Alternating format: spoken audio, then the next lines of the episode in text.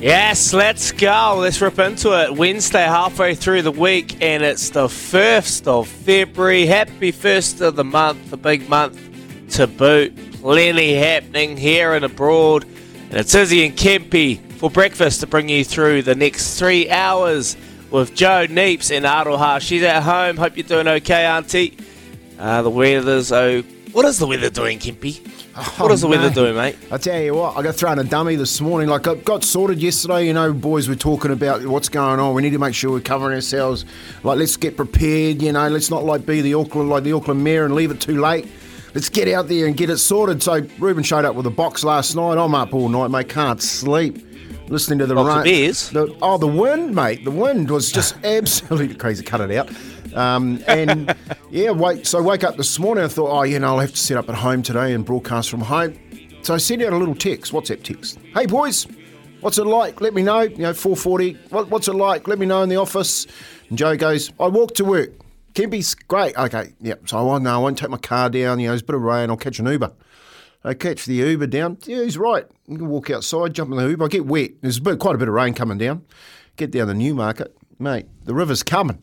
I don't know how Joe got in the front door. I started laughing. I go, yep, threw me the dummy, boy. I'm down here. Must be lonely. the boys are lonely. So uh, it's coming down, mate, at the moment. Uh, hopefully it's not as bad as it was on Friday. And, uh, you know, we can, we can get back out. But you know, hopefully what we can do today is we can keep everybody happy if they're stuck inside listening to the listening to the show. And um, yep, it's a good show we got coming up today. Is great show. Yeah, what what have we got coming up today, Kempy? Well, we've got a great show to, and to take us through this wet morning. We've got golf straight off the bat, 7 a.m. Steve Beacom, chief sports writer for the Belfast Telegraph, uh, will join us to talk about his fellow countryman Rory McIlroy's latest clutch win at the Dubai Classic. It's going to be interesting to see what he thinks about the LIV2. Then around 7:40, we'll be talking everything cricket and just how exactly the All Blacks' current form is and uh, what it's looking like coming up. At o'clock, we'll catch up with another great Taranaki pro- product. Did you know that? Ajeet Rai, the great boy, picked up you know cricketer uh, of the year as he works out, uh, I guess, that Davis Cup challenge and uh, all the form going through that and the preparation. So it'd be good chat, chatting to a local Taranaki product. Um, and you won't want to miss this one. This is going to be a great one. We, we to, to close out the show. Joel and Fletch, who are part of our team, you know them, doing the drive home for SEN in Sydney, will be joining the SENZ breakfast team, Izzy and Kempy. And I guess they just want to chew the fat, but also they want some bully, mate. The Aussies are finally coming to New mm. Zealand to get some bully about the NRL and what's going on. So uh, we'll talk a little bit NRL this morning with the boys. I'm I'm looking forward to that. And finally, I just got a big shout out to Awahi Toa Fire Aroha Broadcasting from her home in the Coromandel. Kia kaha, kia moa, kia manawa nui ki a koe, e Aroha. Uh, ki te aroha nu nui ahau ki a koe moto whānau ano hoki te wānei. Yes, a big shout out to all our whānau today who are inside watching the rain come down. We've got a big show. Hopefully, me and Izzy, we can keep you smiling. Keep you entertained there, Kempy. Looking forward to having a chat to Joel and Fletcher. Big NRL season. We're only 31 days or 30 odd days away from that It creeps up on commencing. And it creeps up on you, Kempy. And there's plenty happening, plenty of signings throughout the NRL. Taupau has made his move to the Broncos, a team that he's faced many a times. And no one will forget the battle he had with Sam Thaiday. So he understands the legacy that has been created there and his duty to go forward and, and hopefully carry on that legacy. So there's plenty to talk about. And Ajeet Rai, well, he's down here in Christchurch with the Davis Cup team as they take on Bulgaria this weekend, the 5th and 6th, uh, this weekend at Wilding Park. And the first time we've had any Davis Cup action in NZ for a while. The first time we've had sport in NZ for a while. Let's be honest, it's been a difficult few years, but Ajeet Rai is coming on after eight, and he's uh, he's nervous, he's excited, he can't wait to rip in. He's uh, a quality tennis player in our New Zealand ranks. He had a solid outing at the ASB Tennis Classic, being Japan ranked 95 in the world player, and then just getting pipped in his uh, second match. But had a solid outing, so looking forward to having a chat to him about the tennis. Uh, we've got a solid team. They've got Michael Venus and Artem Sitak coming, uh, leading the doubles uh, outing and doubles pairing. So it's, uh, yeah, looking forward to having a chat about some tennis shortly, and, and there's plenty to talk about, Kempy. But look, let's just quickly talk about some normality. I know you're, there'll be plenty of listeners in Auckland, double eight, double three. Send us a message on the Temper Bedpost text machine. How you doing? What's the, the current state around your house? and the dry and the roads if you're out and about and you're one of the unlucky ones or lucky ones heading to work. Uh, we'd love to hear from you because our thoughts and prayers go out to Aucklanders that have been through a pretty difficult time over the last wee while. Obviously, last Friday, 240 millimetres of rain in 24 hours will do damage anywhere. I think we had that last time it flooded in Christchurch in about five days. So mm. having that in one night I can only manage, manage the, the carnage that that has created. So, yeah, we'd love to hear from you, and even better, give us a call if you're out and about on the road. Chuck your Bluetooth mic on, speaker on, and have a chat to Izzy and Kempy throughout the morning, Kempy. But uh, first signs, not too bad. But is this weather going to stay along for a while? Well, no, we'll give weather updates uh, all morning as the boys are, are, pulling them down. It's look, it's nowhere near as bad as it was on Friday. It's coming down. Uh, it's coming down in patches. You know, like where. So I'm coming from around Ponsonby area down to. Uh, down to the ocean, down to the harbour, actually. So that's where we are with the offices here. And it was sort of drizzling up where I am. You know, it was, you get wet. Um, but by the time you got down here, the bottom of Parnell, where I guess all the water comes from down the hills and it pools, and I saw some footage uh, of the, the, the, stores, and I actually walked out of here yesterday, and I walked home just so I could have a look around at all the damage that the the water had caused. And man, there are some businesses that got really hammered by the water on Friday. So um, it's it's definitely coming down outside. Uh, it's starting to pull, but it's not like real crazy fast like it was on Friday. So as long as I guess the uh, the infrastructure can handle the water flow. There's um, there's a lot more people out on the road this morning, is it? You know, like a lot more people. They're, they're prepared. They've got sandbags out. Um, there's mm. pumps going. As long as it stays, I, I guess, steady, where it's not rush, rushing in the in the doors at 100 miles an hour, then I think we get through it. It's meant to um, sort of slow down a little bit later on this morning. So uh, hopefully we'll get we'll get it we'll get an update around eight o'clock, eight thirty, and just let you know what's going on out there when the sun comes out. It's starting to rise this morning. Um, but yeah, I'm, I'm like you. I feel real sorry for the people that had all that trouble. They've made all that that the weekend basically their, their holiday Auckland weekend they had to stay home and clean up and then all of a sudden it's all back again just a couple of days later. So let's hope it's not as bad um, and just we'll just keep keeping our universe open mate and asking them to close those uh, those, those ra- that rain that rain off so it doesn't get too bad. Yeah close it up. Come on. Come on Sky that's a good thing. It's a good day. We've got a heat wave coming down here, so I feel for you. I don't know what's better. I spoke to a lady yesterday. I had my colonoscopy yesterday, and the beautiful nurse Dawn and and Liz. And I said, well, she was like, what can I call you? I said, Izzy, and I'll call you Lizzie. So, you know, charmed the socks off the nurses. They oh, looked after me very, very well. um, but I was having a chat to her yesterday, and I said, oh, what about Auckland? She goes, oh, it's crazy. And she's like, we're going to deal with a heat wave. Well, I said, I'd rather deal with a heat wave than then all that rain. And she goes, oh, I don't know. I said, wow, do you want to be, you right stuck in bangs back in the middle, are you? And she wants to be right in, in the middle. So, yeah, just, just sending love and aroha out to you and there in Auckland. And hopefully there's not too much widespread damage that we uh, witnessed last Friday, Kempy. And uh, just, I know we're not politics and we're not a politics show, but the biggest news is uh, obviously the leadership that's been shown up in Auckland and Tamaki Makaurau and Wayne Brown. What's the general feel around the city, the biggest city in New Zealand, the great city of sails with Wayne Brown and how he's handled things? Obviously made a ton of mistakes, but you get a sense that people are quiet over him already. He's only just jumped in the job. Yeah, look, it's uh, living up here, and uh, look, I, I don't mind the politics and, and following what's actually going on. There's not big changes around all over the place, you know, um, with changes of parties and leadership, and Jacinda's stepped down, and Auckland's coming into another.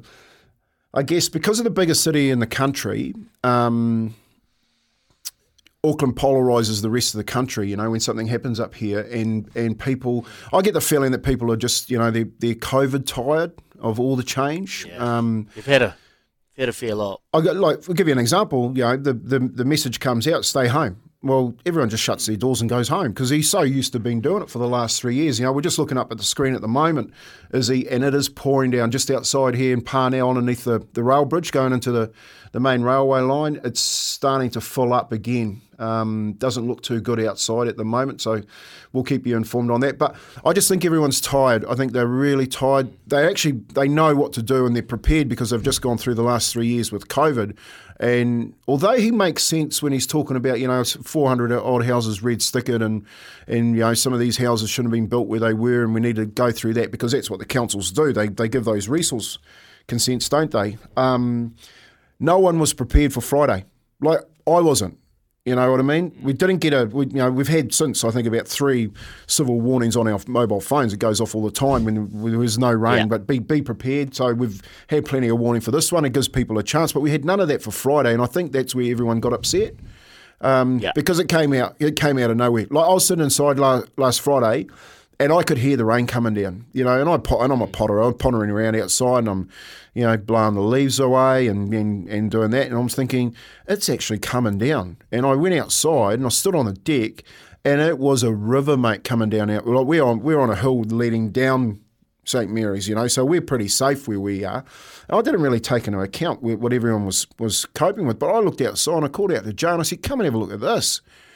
And it was like the drains couldn't handle it, the infrastructure was really struggling. Um, and then when we turned on the the news and we were watching all the, the socials coming up, it was like, whoa, holy hecker. It is absolutely crazy outside, and no one knew it was coming. And I think that's the reason why everyone is upset with uh, with the council, especially not uh, giving us enough notice to be prepared. Would they? Would they stop? Like, even though we were prepared, would we have been prepared? I'm I'm not too sure, but it um, it's actually woken them up. They've, they've made sure that everyone's really aware this morning that uh, the same thing possibly could happen again. Yeah, yeah. Take a lot of uh, lessons uh, from this event and uh, a lot of what ifs, and there'll be plenty going through Wayne Brown's mind at the moment. Uh, Kempy, cheers for that wee update, and just again, hope you're doing okay and everything's sound where you are in, in, in Auckland around Tamaki Makaurau. Well, yesterday, obviously, had a had a colonoscopy, um, Kempy, and I've had plenty of messages asking what it was like. Was it an easy process? You know, what it involved. And it got me. I just want to make a pledge to everyone out there that's listening. If if you're uneasy and you're, you know, you're feeling uh, a few things that aren't quite right down there, it is such an easy process. Go see your GP. It is. Um, get in touch and just just let them know that that you're a little bit worried because I went in yesterday and they're, they're fully booked, but there's always spaces that are available, and you just cannot take any time against that horrible disease that is cancer. As soon as it's there, it can be prevented in prostates and, and bowel, and there's many other um, diseases that are part of cancer that you can prevent. So yesterday, we went and got it done, all all all clear. So happy as anything. The best thing was having a wee sandwich post it. Ah, Beautiful food. Had- Hadn't eaten since Sunday, which was quite good. I lost a couple of kilos, so now I'm in the process of trying to keep that off and uh, start my journey back to healthiness. But um, yeah, look, it's it's it's life saving and it's so easy. Twenty minutes. I was Hmm. in there for twenty minutes. You don't even go fully under, um, Nah. which was quite weird. Little put they the give you. camera- A little relaxing, and, and you're kind of awake and you're kind of not. But um, yeah, it's it's simple, it's easy, and it can be very very effective. So if you're out there and you've got any doubts about your body and, and, and you're feeling something different, then you know shoot to your local GP, go see a specialist, and get it sorted. Because I'm happy, I've got a peace of mind, and I've got two beautiful kids and a wonderful wife that I want to be around for a, a very very long time, Kempy. And I know you have had one, and and you've had one. um, on Man, your own- I've you've had plenty. I've got another one coming up in May oh, because of Crohn, so I've got to go in and get a regular checkup. Um, but you're dead Yeah. right, Izzy. The simplicity of, of uh, you know giving yourself a service is really like that's stigma too. You know, like get it, get in and get it done. Don't worry about what, what's happening and where it's going. It's actually going somewhere to tell you whether you're not, whether you're okay or whether we can prevent things. So that one I was talking about yesterday, the, the calcium heart score. Like that one there, you know, it's cost, cost you as much as you service your car, and you can go in there and make sure that your heart's working all right. So, you know, your messaging in and around looking after yourself, Izzy, is spot on.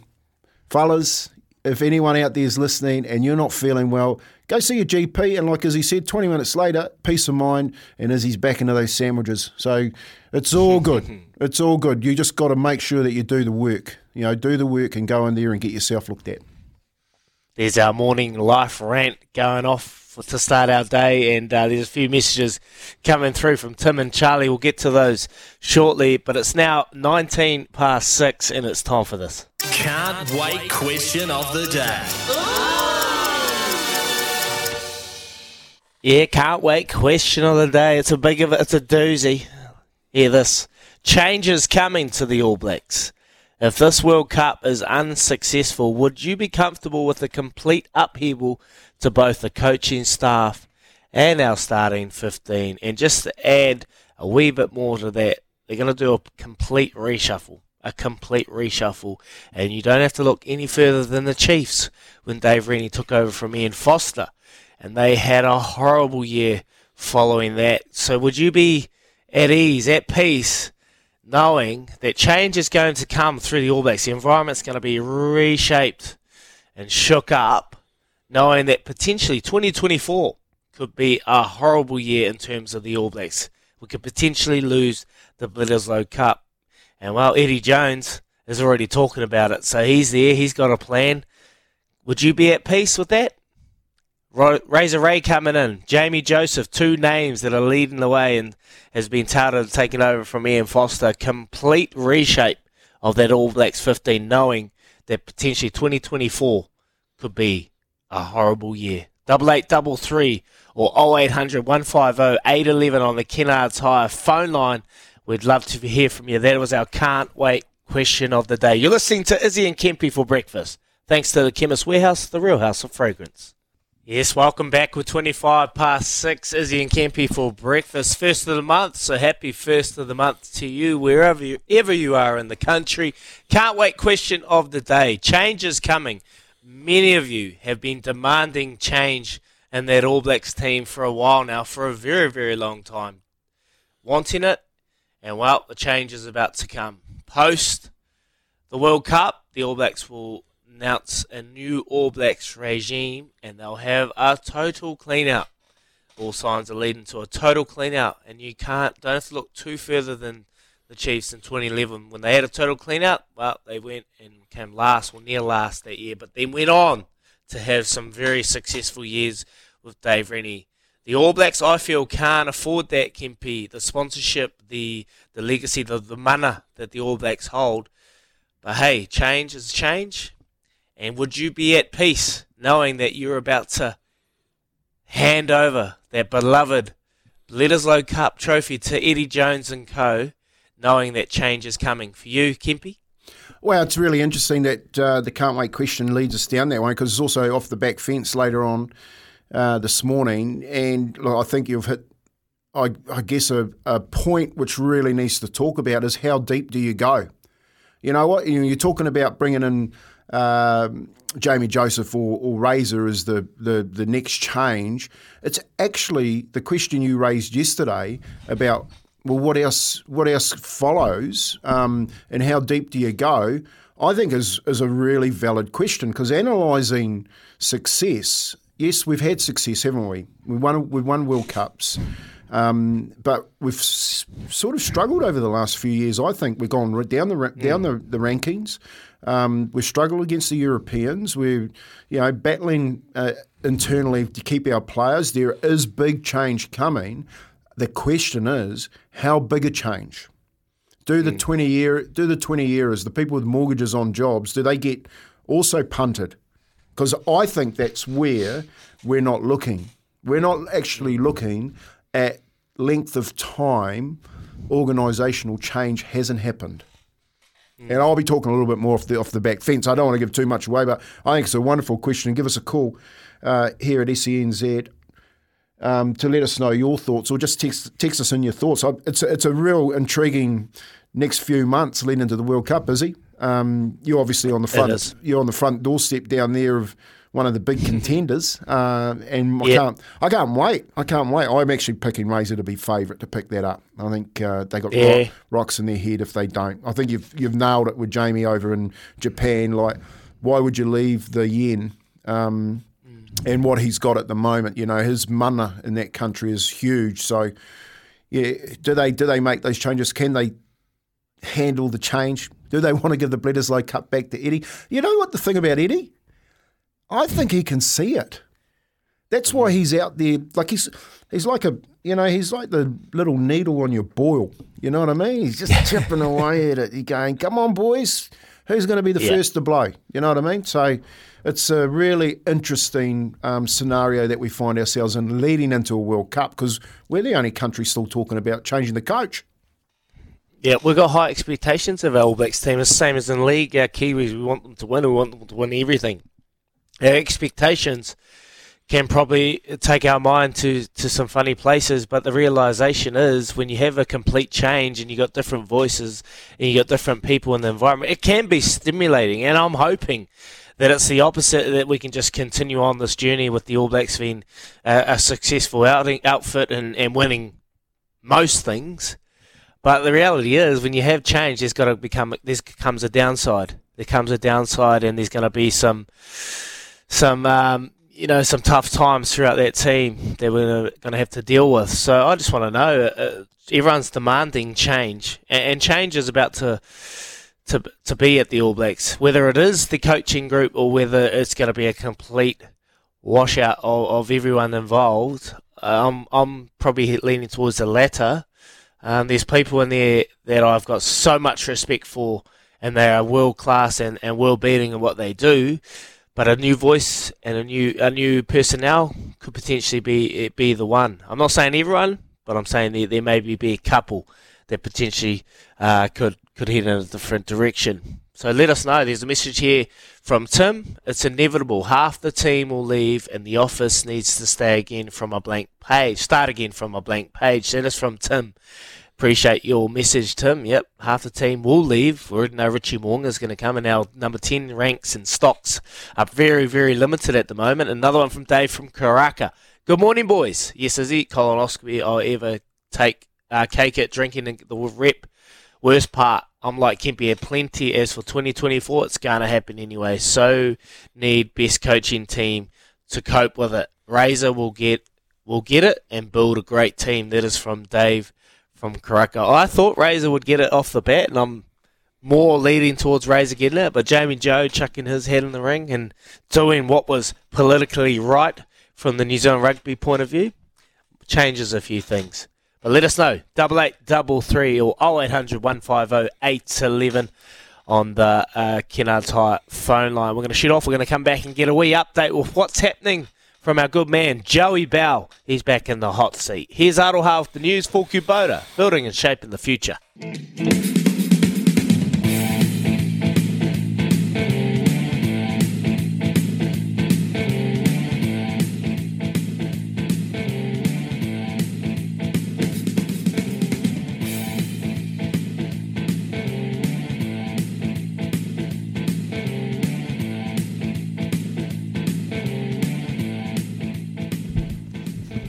It's 25 to 7 here on SENZ. You're listening to Izzy and Kempy for breakfast. Morning, boys. How was your uh, how's the last couple of days been? I'm really happy that I've uh, had time off. Eh? It's been probably the best time ever to have time off, and also the worst time ever because I've been trapped inside doing nothing. But I have been practicing my swimming because I'm terrified of the water, and uh, my fears have been realised. I thought this summer I was going to have to learn to swim, so I didn't uh, dr- uh, get swept away at Muriwai, but it's now just so I don't get swept away down my streets. It's tough times. how how you going, Is? Nah, good, mate. Good, good, good to be uh, back into it and ripping into the radio scene. And well, there's plenty happening, mate. So nah, we're we're, we're all good. I'm glad you had a good couple of days off. Can you give us a wee update of the love life? All good? Yeah, of course. The love life, Izzy, is absolutely flying. Do you know why it's flying though? Because I haven't told her that I love her yet, which is just really. You haven't told her yet. I was just going to ask that question. So you didn't do it? No, I still haven't done it. I'm so impressed with myself. I mean, it's on the. I mean, I'm just so so close. You know Like, how like sometimes you're in the swing of things, it just pops out, and you're like, oh, sorry, I didn't mean to say that, but uh, I really meant it. Nothing like that. No. No, I- like I've, I've just said a lot. Like I really, really, really like you, and just stared deeply into her soul, you know. But I, uh, so I probably creeped her out, but not by saying I love you. Um, anyways, So, any news? any news? Not really. I mean, she's sick at the moment. So I'm um, talking about weather. Oh, sorry, weather. oh, you, want- you want some news? All right. At Bunnings Trade, helping business is our trade. Yeah, boys, of course. Um, well, I had a peek outside. It is wet, eh? Real wet. Uh, I don't think we're going to get out of the studio for a bit, Kempy. I think Parnell Rise is one of the worst streets in Auckland at the moment. So uh, if you if, if you come in this these ways, don't. Uh, uh, yep. Gusting, there's actually the wind's getting pretty strong as well, 100 kilometers in exposed places. So, um, yeah, keep away from Auckland. Sorry, Kempy, that I made you come in. I really apologize. That was my bad. Yeah, I'll never trust you again, there, um, Mr. Hickey. Ah, that's a bit rich. Uh, yeah, not not much uh, not much sport headlines to give to you. Uh, uh, other than I don't know if you know this, boys, but I'm part Irish, um, and and we're gonna have the um, head sports writer from Northern Ireland on our show just coming up. And in Northern Irish news, Kenny Shiels has left his role as manager of Northern Ireland's women's team. So there you go, boys. Uh, that's some interesting news out of Northern Ireland. That's your Bunnings Trade sports headlines. At Bunnings Trade, helping business is our trade. There you go, boys. Izzy, Wow. Izzy, what about this? Here's some Awesome. news. Here's some news. Tyson Fury, talking about Irish sports news, Tyson Fury is rating Jake Paul as a boxer. I know. What's your thoughts? I know.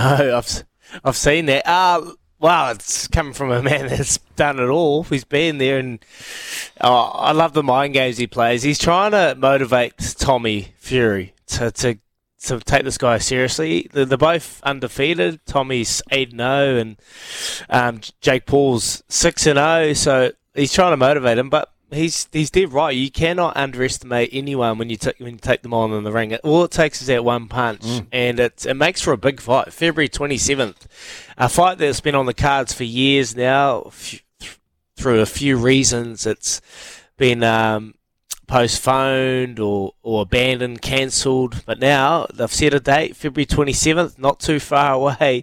We're going to see if Jake Paul is the real deal. And if Tommy Paul loses, I mean, Tommy Fury loses, well, Tyson's already said you can find your own, way, own way home. Get out of there. Go turn turn right, mate. Head to the back of the plane. You ain't coming on my private jet. So it's there's plenty to fight for, Kempy. Oh, at the start, I've already had a spiel on this. I was I started questioning the game, uh, the the sport of boxing and, and where it was going, and, and all these celebrity fights and and blah blah, taking the disrespect out of boxing. But I actually think Jake Paul is taking it really seriously. Whether he's going to go well in MMA is another is another question. But boxing, his credentials, well, they're starting to take flight, and I'm starting to take notice, and I know many out there as well. So, yeah, I'm really looking forward to this fight. Don't know too much about Tommy Fury. He's got the credential, he's got the genetic makeup to be a, a fantastic boxer. But if he loses this, oof, You don't want to lose. I wouldn't want to Not be in the. Fury camp. Nah, you do not want to lose to He'll be back in the and, and Tyson's already said this. He's not a YouTuber. He's a boxer. He's a novice, uh, an amateur boxer that's hin, uh, forging his way to be a professional boxer. So he is taking him serious. yeah, and the, and, and, the, um, and, and I the, think- the point he made was, I'm not an Olympic. uh, You know, he's not an Olympic boxer, but neither was I. That's what Tyson said, and I went, it's exactly right. Yeah, he's he's dead right. He's dead right. So, uh, mate, watch this space. Watch this space. February twenty seventh, we'll know more. Jake Paul is he the real deal? Wait and see. Uh, a couple of questions, uh, texts coming through regarding our question of the day, and this is from an unknown texter. Why so negative? ABs will be fine until the players run out. Kids not playing.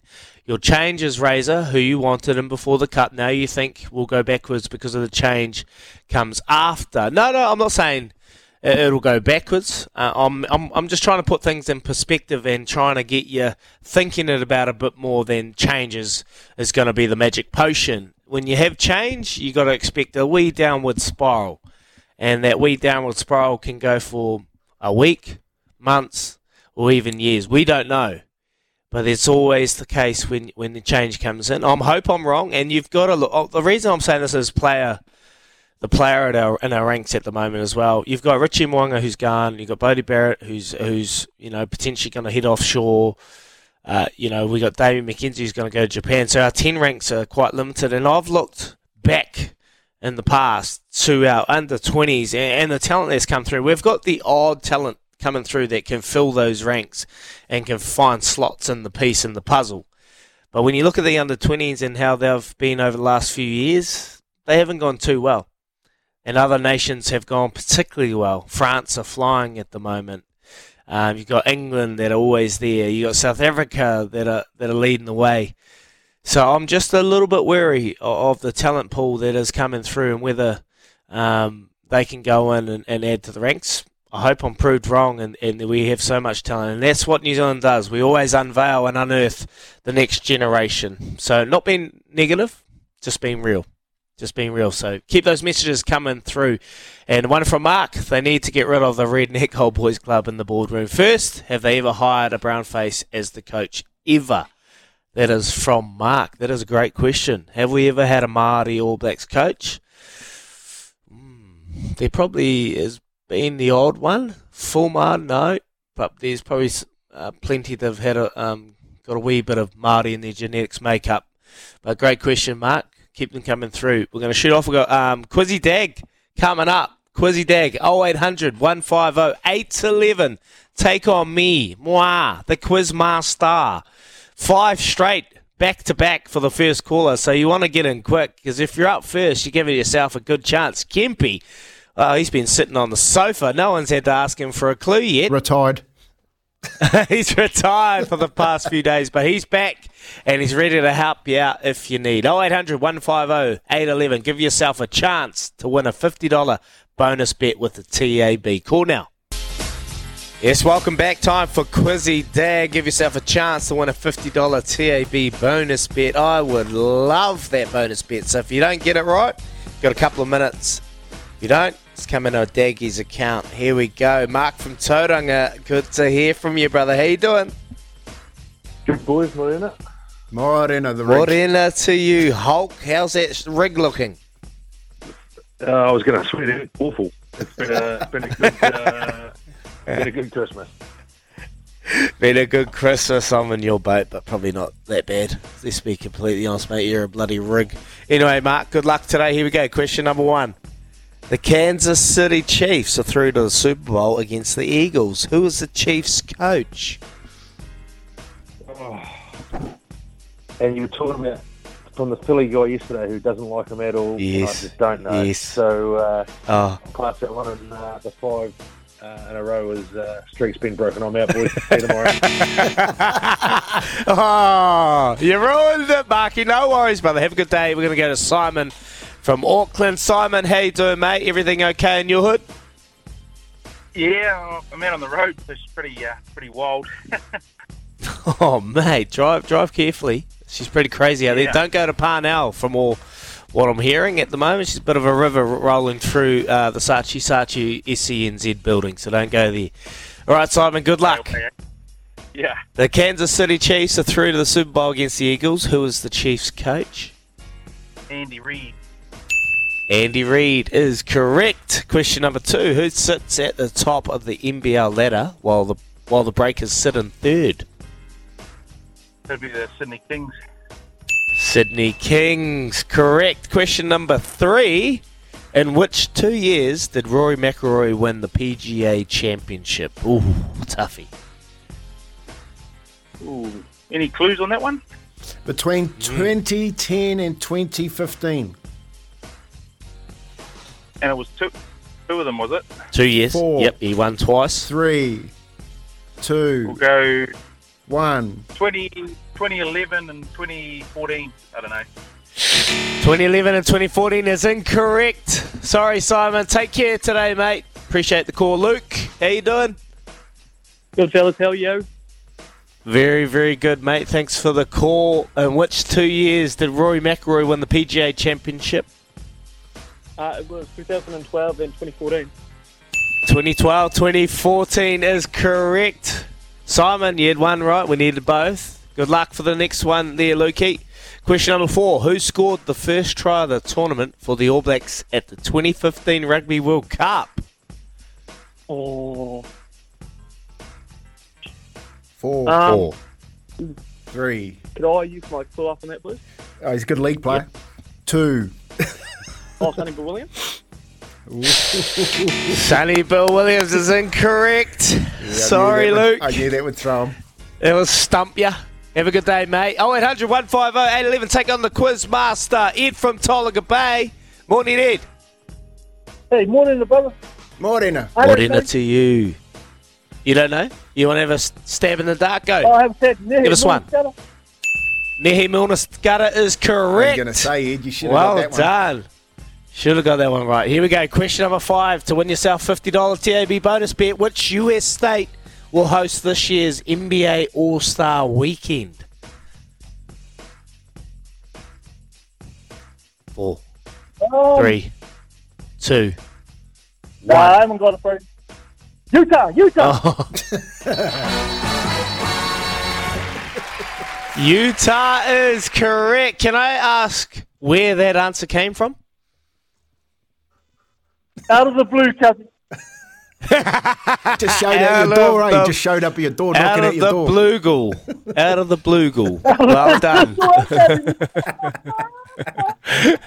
Ed from Tolaga, your $50 TAB bonus bet coming your way, brother. Well done. And thanks to all our callers. We'll be back tomorrow to give yourselves another chance. Coming up, we'll get a wee update. Love Racing update from the one and only Tony Kemp. Yeah, 658. Call any time on the Kennards Hive phone line 0800 150 811. The Grand Tour Racing Festival is coming to you. And the big news out of Karaka yesterday was the purchase of the Curraghmore $1 million filly out of Fastnet Rock, sold to none other than DC Ellis' and the tangerine colours of teak How good DC reckons it's the best filly he's seen at the Karaka. So it was a big call you know, given the fact that Melody Belle and, of course, Probabeel were previous purchases of Te Akau. So watch that space, a potential champion. I'm sure DC walked out and there are plenty of people there who want to get syndicated for next year's Karaka Millions. I don't know if you're one of them, but I certainly would love to have one of those winners. Also, racing at Te Rapa today has been moved to Friday, unfortunately, because of the weather. And I see that Dynastic, who uh, Louis uh, tipped out yesterday, firmed in at ten dollars uh, in the Group Two Waikato Guinea. So um, still twenty one dollars in the Derby. Dynastic, if you ever uh, you think you want to have a, he's mate, he's he's keen as anything on that. But uh, made a little phone call and got some bully because races at Taranaki in New Plymouth, uh, my home. Yeah, the back. on uh, Saturday, and uh, from the Sheik, if uh, our mate, you know him, Seamus starts, he wins. You're not going to get rich, but some is better than none. That's love Oh, race. bang, That's love Kempy. racing. Eat, drink, and get racing. Round up your crew and book now at thegrandtour.new Zealand. How good is that, Kempy? Love racing. Bang, bang, little right oh, uppercut from Tommy Kempy himself. There you go, Seamus this weekend and Dynastic. Well, Te Rapa move to Friday. I was having a wee look at that, Kempy, and seeing where it was at. And uh, now you give me a wee update. Thanks for that. Here's Aroha with the news for Kubota, building and shaping the future. Yes, it's Ian Kempy for breakfast. SENZ, first of the month. That's right, first of Feb, and we're just after 7 o'clock. We appreciate all you're all tuning in to us throughout the morning. We've got a big two hours ahead, and there's plenty happening happening around Tamaki Makaurau. And we'll get a wee update from Aroha herself around 7.40 as she's in the Coromandel. She's stuck at home. The roads are pretty dire at the moment, so uh, we'll get a wee update and we'll have a catch up with Aroha. We haven't caught up with her this year and see how things are going. So stay tuned for that, and we're going to be talking some golf shortly because there's plenty happening in the golf world with Rory McIlroy getting one over his arch rival, arch enemy, the LIV's only Reed, Patrick Reed, in fact, and he beat him by one shot. He had to grit, fight his way back as Patrick Reed was on a heater to have the last laugh. But well, Rory McIlroy held his, held his nerve to sink two straight birdies to win by one shot, 19 under. So the Desert Classic, awesome. Rory McIlroy, and then after eight, we're going to talk some Davis Cup tennis with the uh, one and only Ajeet Rai for the New Zealand uh, team as they take on Bulgaria this weekend in Christchurch. If you're up and about and you're here, go along and support the team.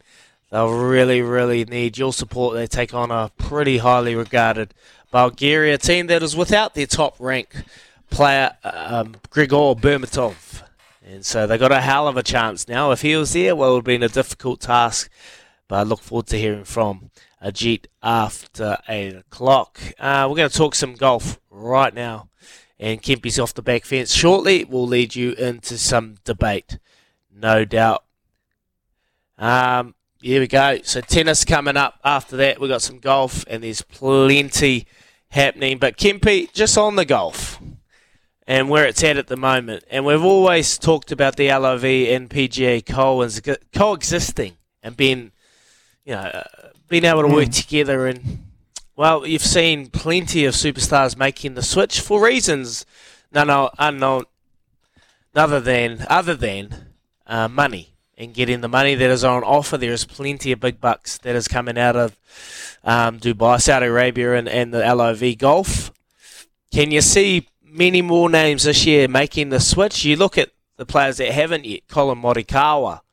You got Rory McIlroy, Justin Thomas that have made their starts. You got Patrick Cantlay, who's always there or thereabouts. He's won a major. He's a he's a quality. He hasn't won a major, sorry, but he's won some big events. Um, so we're expecting this year to potentially see some big big stars make that switch. Well, if it's not this year, I expect that over the years that there'll be more pe- people switch it over. Is because once once it kicks in, that uh, you know you can you can still play PGA as well as um, LIV. Then blokes are going to they're not going to turn down uh, that money. You know what I mean? And you just got to you got to remember too that underneath those guys, it's really hard to earn money. So if you've got a yep. if you've got you know it's like the top twenty five in rugby league, isn't it? You've got the top four earning all the cash, the marquee players, and then you've got the middle core players that earn a decent living, but everyone else under that is making ends meet. I was talking to a mate about that last week. So I think that um, for any anyone underneath that main elite bunch, mate, LIV is they'll be sitting at home going, well, just pick up the phone, give me a call because I'll be there tomorrow. You know what I mean? It changes lives, and, and it, I guess it doesn't just change lives, but it makes sure that they're looked after for the future. And and when you think about it, you're an athlete and you can go and make a living, and and it does look after your future for a long time. Then LIV becomes a definite prospect. Well, the PGA uh, PGA are making changes. Whether that's enough to encourage these players to stay on the PGA, well, our next guest will have an answer. There is no sweeter revenge than victory. A true Rory McIlroy knows it all too well. He's been the poster child for the golf traditionalists' fight against the LIV rebels. The back and forth has certainly taken its toll on the world number one, leading to a dramatic finish in the Dubai Desert Classic, where McIlroy triumphant triumphed over a bitter rival Patrick Reed to reflect on an impressive performance from the Northern Irishman. His fellow countryman Steven Beacom who is the chief sports writer for the Belfast Telegraph. How you doing, Steven? Thank you so much for joining us, mate. It's a pleasure. Good morning to Israel. Good morning to Tony, and it's good evening over here in Northern Ireland. and um, it's brilliant to come on and talk about um, Northern Ireland's greatest ever sportsman in New Zealand. oh, mate, he's an absolute champion. He's one of my favourites. Him alongside, um, oh, his name's eluded me um, now. I've kind of forgot his name. The oh, what's a starts with F. Rickie Fowler. Sorry, Rickie Fowler alongside Rickie Fowler. Look quickly. How would you describe McIlroy's emotional state after that win, mate? Uh, he was just in a joyous mood. He was full of pride as well, boys. I have to tell you because it's a Dubai Desert Classic. It's his first tournament of the year, and he just wants to go out and play golf and then what does Patrick Reed do? Patrick Reed makes it into a storm in a teacup by mm. throwing a tea at him. Um, uh, and obviously, there's a bit of history there because McIlroy, as you said, has been a real champion for the traditionalists in golf. And Reed is one of the guys who has joined the Rebel LIV Tour. And Rory has not been shy in putting his point of view across. And I think that's made him even more popular in the sporting world than he was already. So um, whenever they're at the practice um, uh, range and Rory doesn't acknowledge Reed whenever he comes over, and then Reed flicks a tee at him, and then um, obviously all of these stories get out, boys. We know that. Next thing you know, um, uh, Rory's in a press conference revealing that he was subpoenaed by Reed's lawyer on Christmas Eve of all days. You yourself, Crazy. Christmas Eve, you're down to some family time. You want to see how your kids react whenever you get presents from Santa, and um, lo and behold, McIlroy's having to deal with a subpoena. Um, uh, so I'm not surprised he was angry with Reed.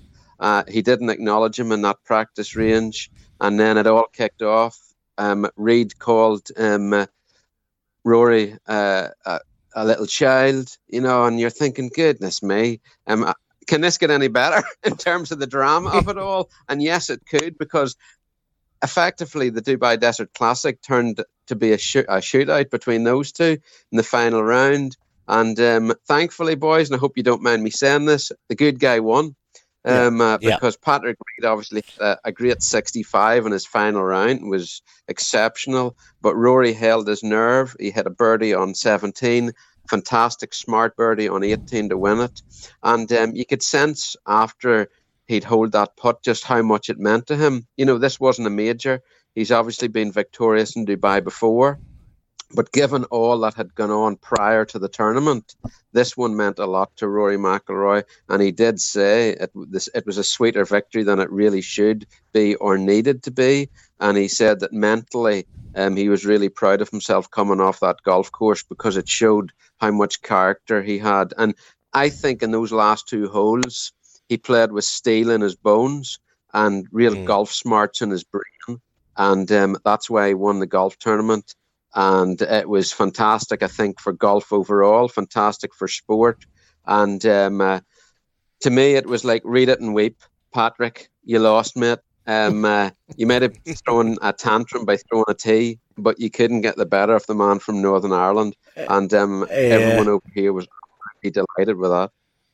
Oh, everyone's delighted, and no doubt it's going to continue on this feud between Rory McIlroy and the LIV. What do you make of the stance that Rory's made uh, for the PGA against the LIV? I've got to be honest. I feel pretty proud of him. You know, um, uh, growing up here in Northern Ireland, you know, Northern Ireland's a small country, um, uh, and sport is, plays such an important role in everyone's lives. It's a bit like New Zealand in that regard. And um, uh, when we have a sporting hero, we truly get behind that sports star. And um, Rory McIlroy is this iconic figure, and we like to see our iconic figures do the right thing. And for me, Rory McIlroy has been doing the right thing. I- I know the money that these golfers are being offered by LIV is astronomical, and I appreciate that some feel they can't turn it down. But I have to say, you know, in an ideal world, I'd love traditions to be kept, and I'd love everyone to be playing on either the, the European Tour or the PGA Tour, you know. Um, and Rory has been a figurehead in many respects for what I think is right about golf and what is proper about golf. And um, it's a gentleman's game, and I think he's behaved like a gentleman throughout all of this. He's um, he certainly laid his cards on the table, and he's admitted himself that he's lost friendships over this because he wanted to stand by, uh, you know, uh, stand on his ground, stand by his ground, and basically stand up for what he felt was right. So yeah, um, I think Rory McIlroy is now even bigger around the world than he was, say, a year ago, and everyone loved him as Rory McIlroy, the golfer. But now he's become Rory McIlroy, the sporting statesman. Hey, Steve, like being from Northern Ireland, you obviously get a, a, a decent insight into um, Rory and, and probably a closer, closer relationship than other journalists. Like, can you give us an insight into what the future holds for Rory? Is he giving you um, information that you're privy to that no one else is? Well, Rory McIlroy is over in America now. He lives in in the states, so um, it's very rare that he's back home in Northern Ireland. But um, I do know that going forward, he has a, a dream and an ambition to win more majors. He's only won four, and although I say only, um, four majors is a phenomenal effort. But Rory McIlroy is better than four majors, in my opinion. Um, He hasn't won one since 2014. He went very close in every major really. Last year, he was in the top ten in all of them, and um, I thought that he should have won the Open at St Andrews. Um, obviously, that didn't materialise for him, but this year, his his his big things, the Masters. It really is, boys. You know, yeah. he's an icon now, but he can just be standing on the shoulders of giants if he if he wins the Masters, because that means he'd have completed the Grand Slam. And there's very, very few players on the planet who have done that. So we want to see Rory McIlroy put that green jacket on. I think um, being from Northern Ireland, green's going to suit him. and um, uh, I'd love to see him in the Butler cabin talking about a Masters victory. So I think that's going to be his first priority. And um, he'll also want to win other majors. I do genuinely feel, you know, that um, he's a different golfer now to the one that won the first four majors of his career, and that was very early in his career. And people were talking that he could maybe win 10, 12, 14 and such like. Um, I think he's more of a, an all round golfer now.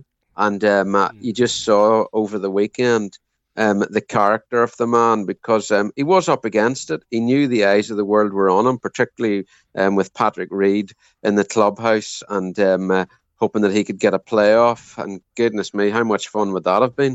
Um, oh. Um, seeing those two go toe to toe in a playoff. so but um, you know, so I think he's got the bottle. He's got the golf brain and he's got the ability, boys. You know, he's one of the great nat- natural sportsmen of our time. And he's also a fierce competitor. I think sometimes we forget about that. You two guys know all about what it's like to compete at the highest end of your sports. And Rory McIlroy is doing that at his sport and he loves to come out on top. He has that desire to come out on top, and um, he's got a young family now. And um, I think it would be wonderful for him, you know, coming off the 18th green at Augusta and um, uh, seeing his wife and his child there and being able to hug them and celebrate with them. I think that is going to be a driving force for him going to the Masters in April. And everyone in Northern Ireland and beyond, I imagine, um, will be expecting Rory McIlroy to have a huge 2023. Oh, pretty big raps when you got Tiger Woods telling his son Charlie, "Don't copy my swing, copy Rory McIlroy's swing, the perfect swing." And just on that Masters uh, performance, he's had his chances over the years, but it's a, a major that's always eluded him. Why is that, Steven? What what makes the Masters so difficult for Rory? It's an interesting one. That um, you'll remember the McIlroy meltdown you know, whenever he was yep. um, in in control of, of the tournament, he was only a young man then. And then it's funny, the next tournament he went on won the US Open, which showed um, his class. And he's gone close before, but um, close doesn't cut it for someone like Rory McIlroy. He wants to win the thing. Um, uh, mm. the Masters is such a, a legendary tournament, and I, I do think there's a lot of players um, give their best at the Masters and are inspired by the environment, insp- inspired by the course. Um, uh, and it is one of those tournaments that literally whoever tees it up on the Thursday can go on and win it on the Sunday. Um, uh, hopefully, it'll be Rory's time this time around. I've always thought mm. that there's a Masters in him. I think um, it, it's it's the next natural step for Rory McIlroy. Like he has had some brilliant, breathtaking rounds um, uh, at mm. Augusta, and it's just putting the four rounds together. I would say, you know, on occasions in more recent years, he hasn't got off to a great start, and he's been playing catch up. So if he makes a nice, steady opening round, um, I think he can go all the way and um, and win the thing. And there's there's a sense of destiny about all of this um, you you won't know this, boys, but when Rory McIlroy was a very very young boy, he appeared on a television show over here. It was one of those late night sort of talk shows.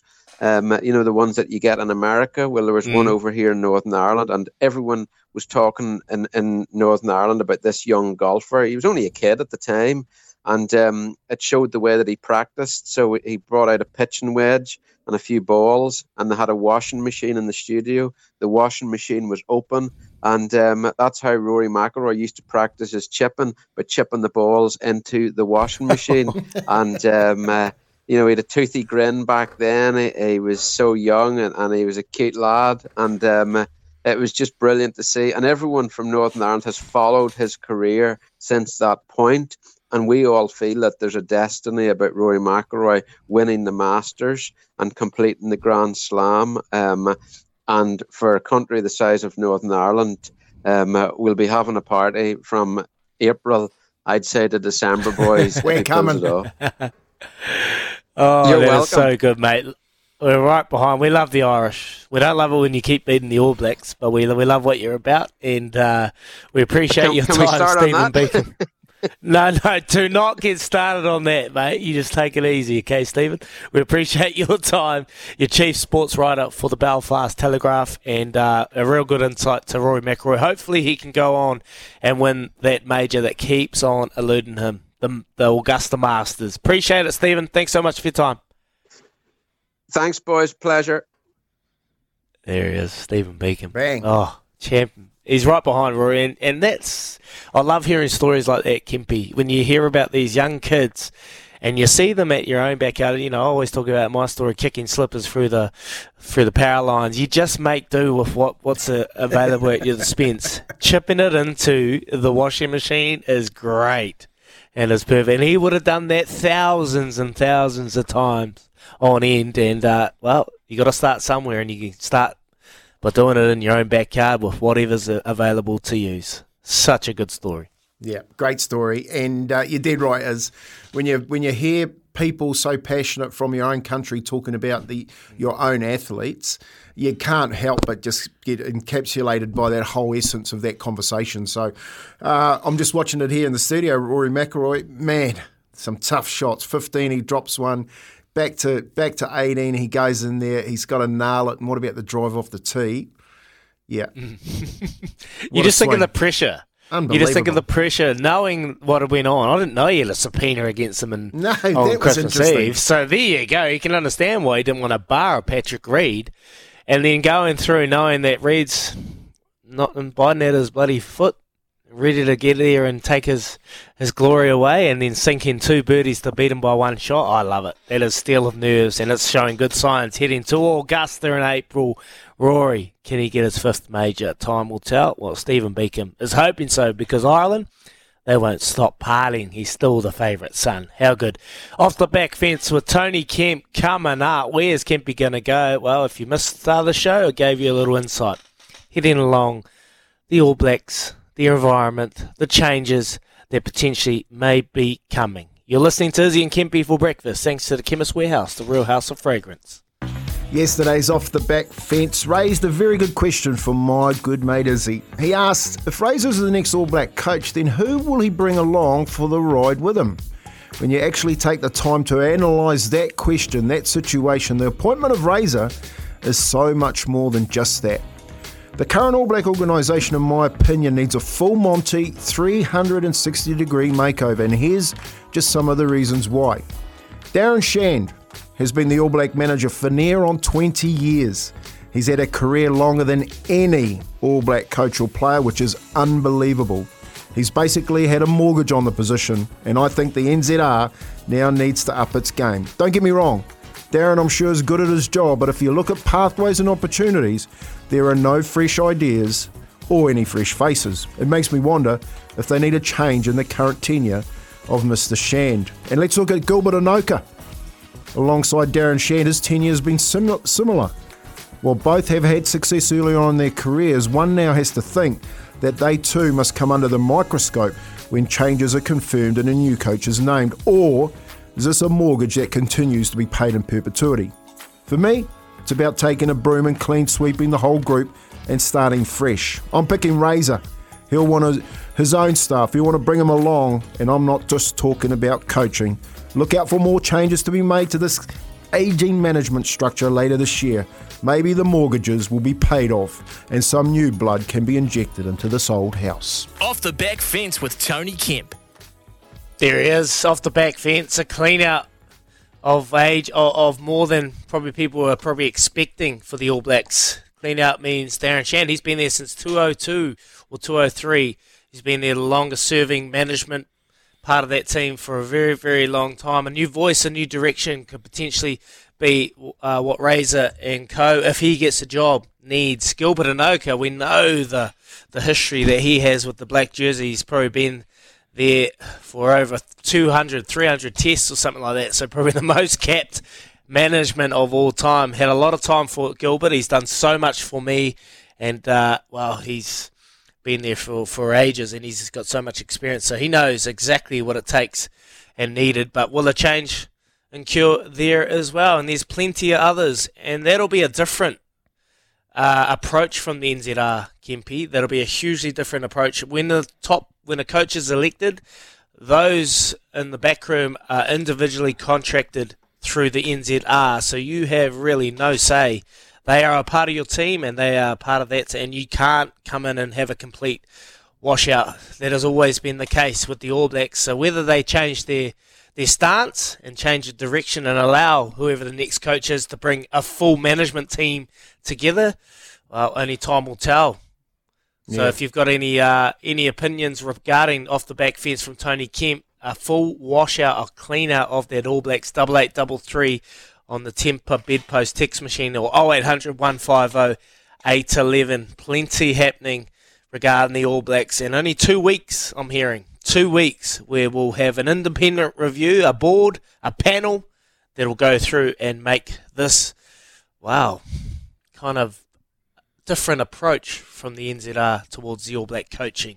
I'd love to hear from you. Coming up, we've got headlines with Joe and Joe's take two. He's going to smash it out of the park. Here we go. Here's Aroha with the news for Kubota, building and shaping the future.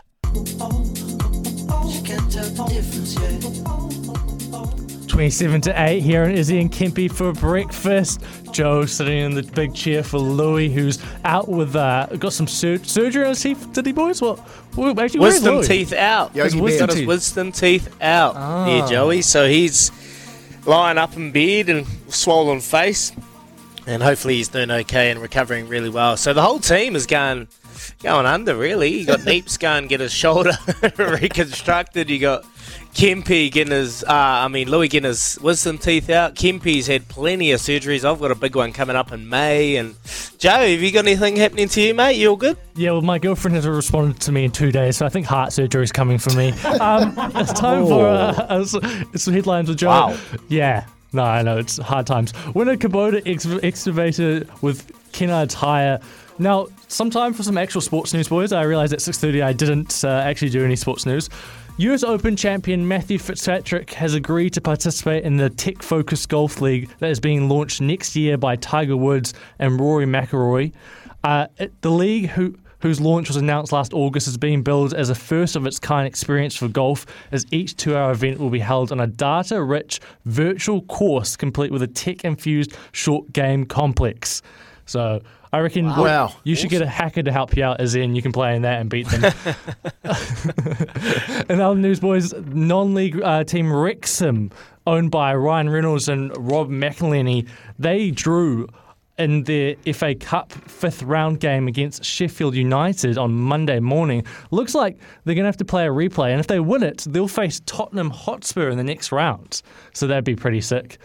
Uh, and in some more football news, Britain's National Police Chiefs Council have apologised to survivors and the families of the victims of the 1989 Hillsborough Soccer Stadium disaster, in which 97 Liverpool supporters lost their lives in the crush. That, like 34 years later, they've finally come out and apologised for what is labelled as the worst sporting disaster in Britain's history. So there you go, boys. That's your sports headlines with uh, Kubota winner one point ton. Se- Seven ton Kubota excavator with Kennards Hire. Visit kennards.co.nz.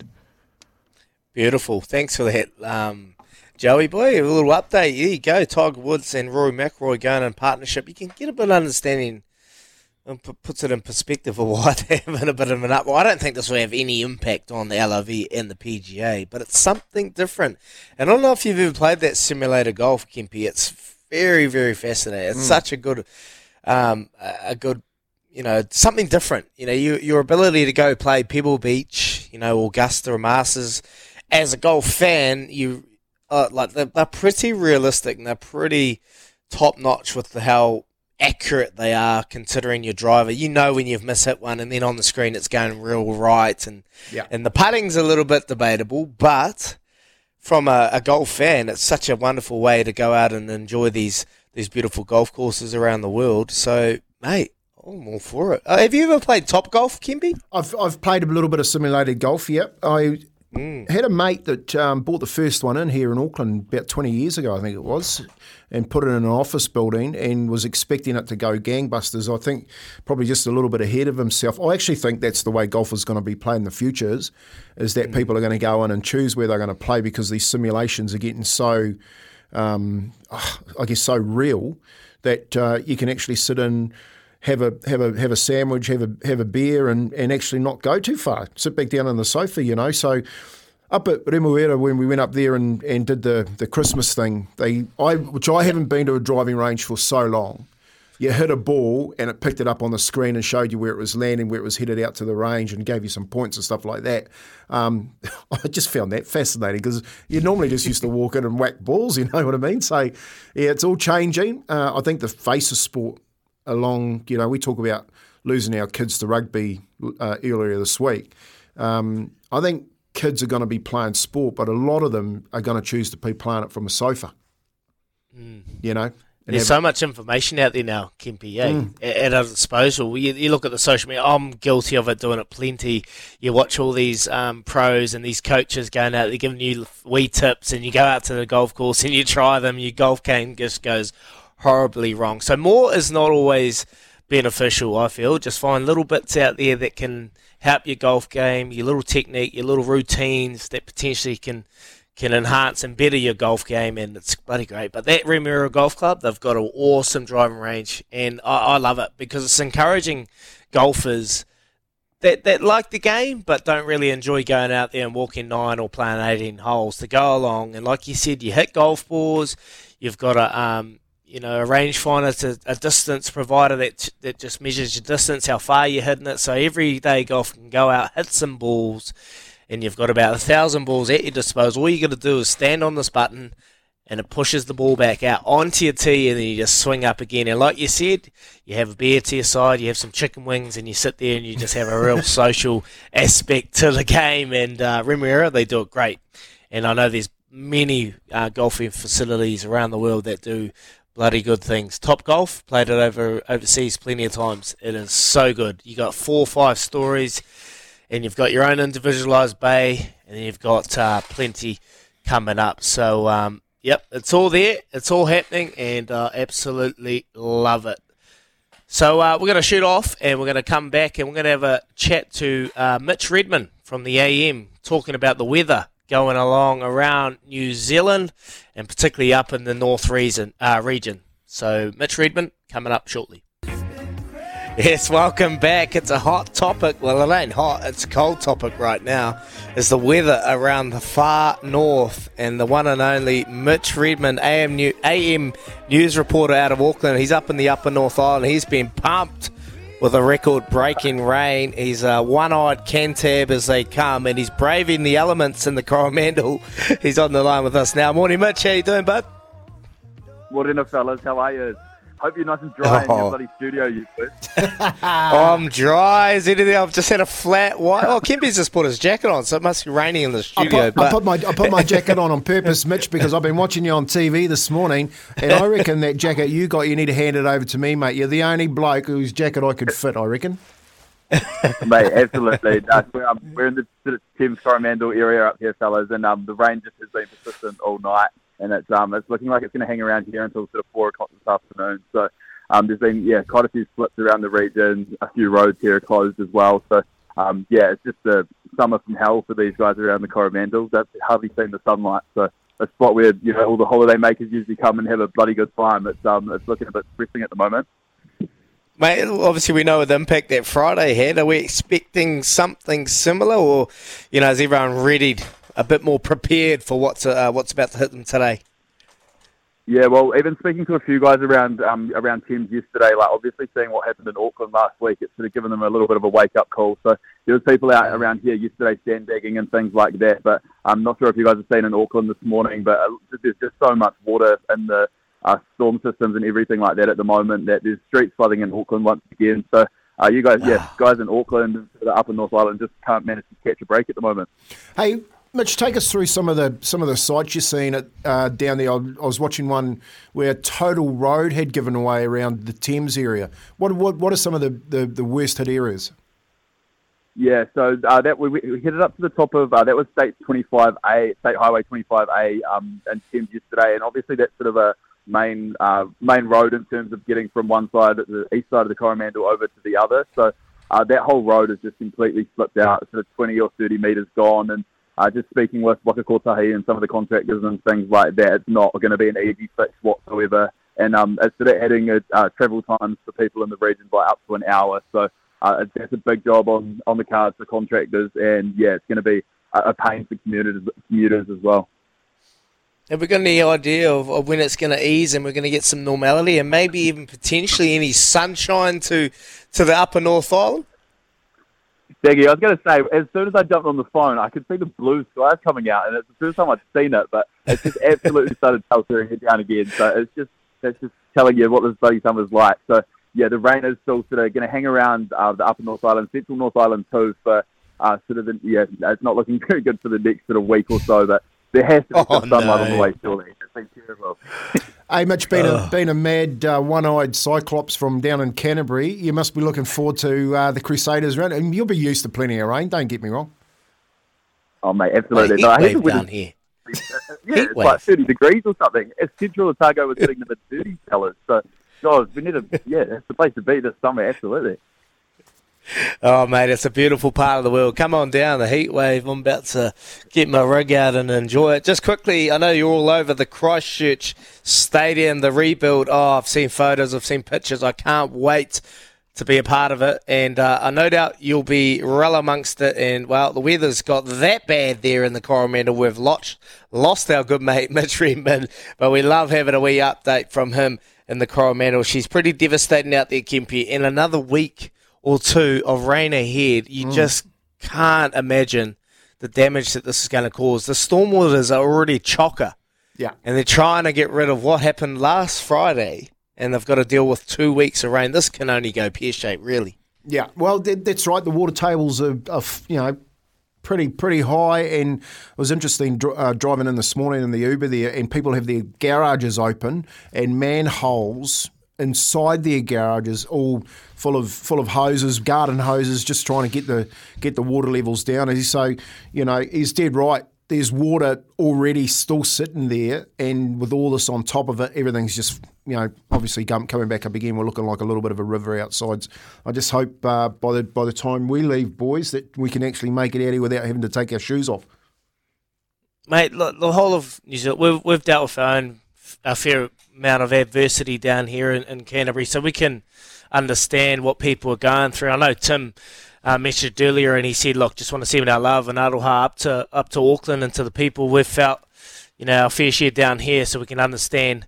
Um, you know what what's going on. I feel for everyone in Tamaki Makaurau, kia kaha e te whānau from Tim down here in Christchurch. So sending love, but you've been on the ground, Kempy. You've got a lot of people around the, the city that you know. What, what's the feeling like? What's the morale like? Are they staying upbeat, or there's just no real shining light from hearing Mitch? Then two, one to two weeks of rain. It's, it ain't easing. So what are the people feeling? Yeah, well, you know, you know what the community are like. Like especially our marae, our whānau and our maraes, they've all opened up their doors and and allowed people to come and um, you know have have the opportunity to to just recollect their thoughts and, and get themselves sorted.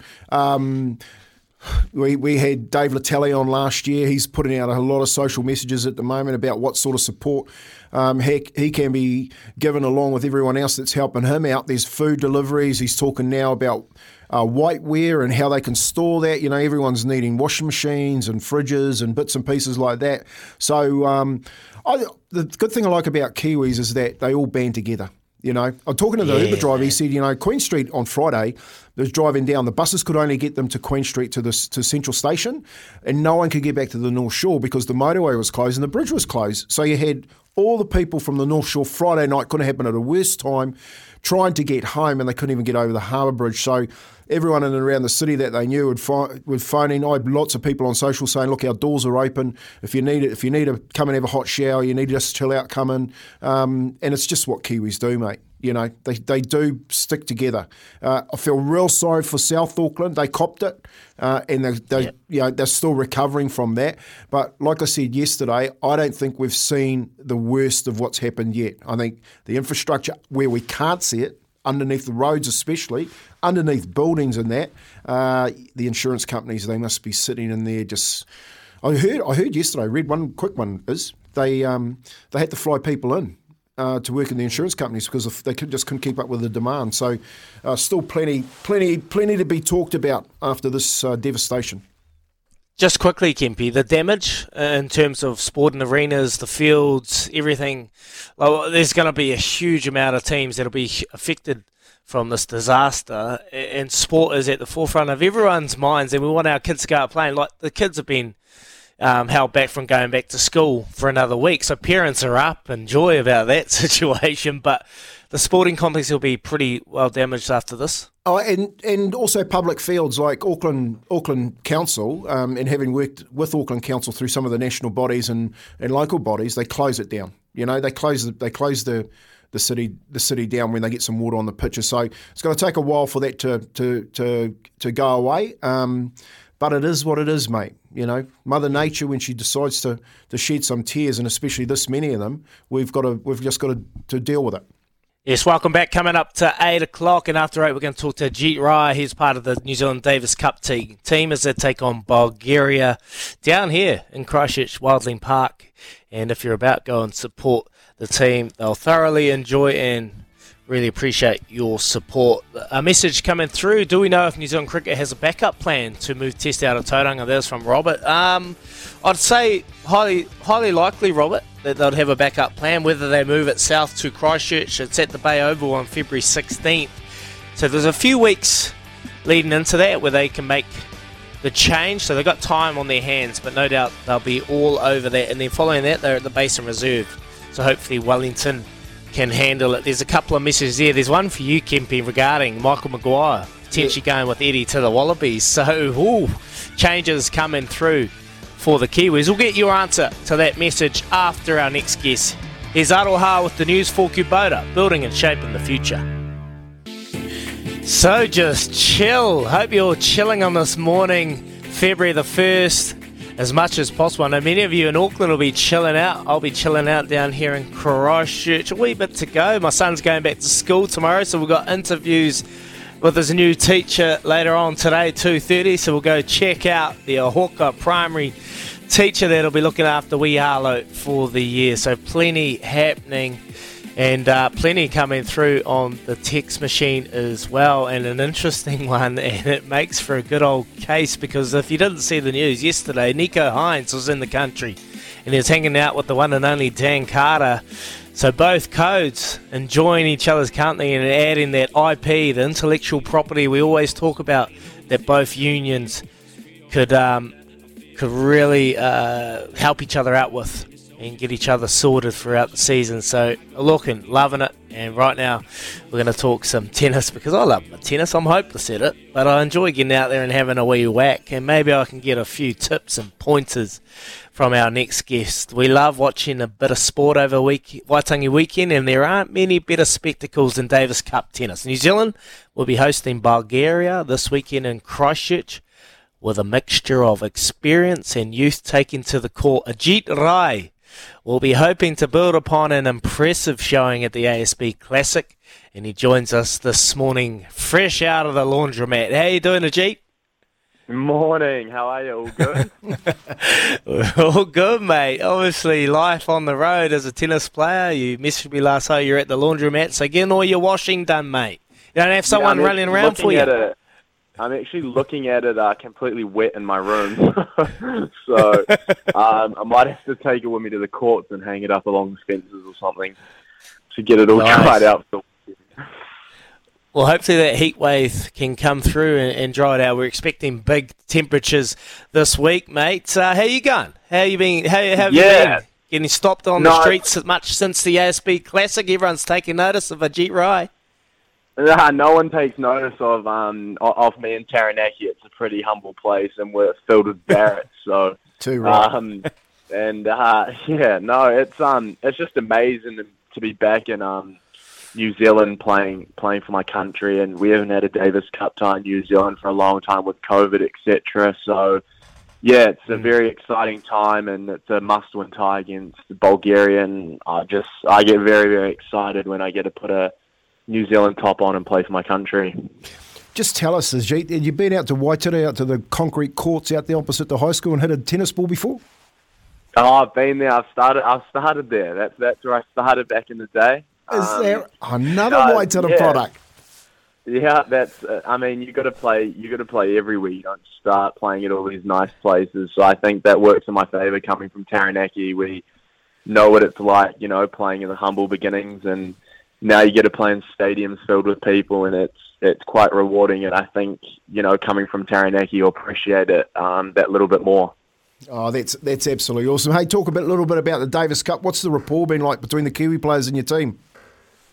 Yeah, I mean it's it's very different playing Davis Cup because of course it's a team event and throughout the year we're playing all individual events, tennis being an individual sport. So yeah, it's a it's a very exciting time where Grigor Dimitrov, who's their number one player, actually didn't uh, didn't come to New Zealand. Um, so that puts us at a stronger position, but they've still got two players inside the you know top 250, top 300 in the world. So it's going to be a it's going to be a challenging tie for us. And come Saturday, I hope that you know I get the nod from the captain to play the singles, and I'll I'll be firing.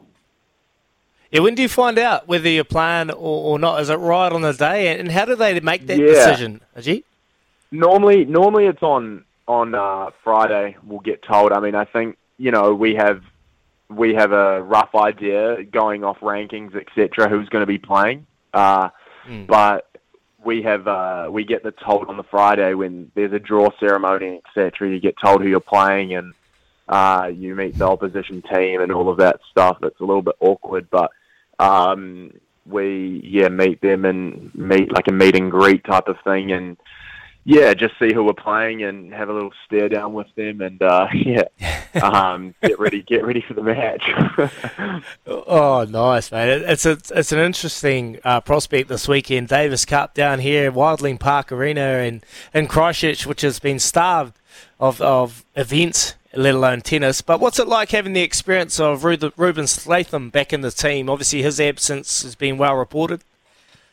Yeah, of course it's um of course it's uh amazing having uh Rubes back in the team and you know we have Mike Venus and Artem Sitak as well who Mike Venus is a is a Grand Slam champion. Um he won the French Open and Artem Sitak has won multiple tour events on tour. So it's it's exciting to have that type of knowledge in the team and they know the pressures we deal with, but I think most importantly, you know, the pressure when you look at pressure of, of tennis matches, you you see what's happening in Auckland right now, and I just send all my love and sympathy towards the families of of Auckland, mm. and you kind of realise that at the end of the day, it's just a tennis match, it's just sport, and you know people, you know, and the floods and stuff, and not knowing where they're going to be staying at night is that that's real. And tennis matches right now, when you see things like that, it puts things in perspective that at the end of the day, it is a tennis match. You give your hundred percent. One comes out a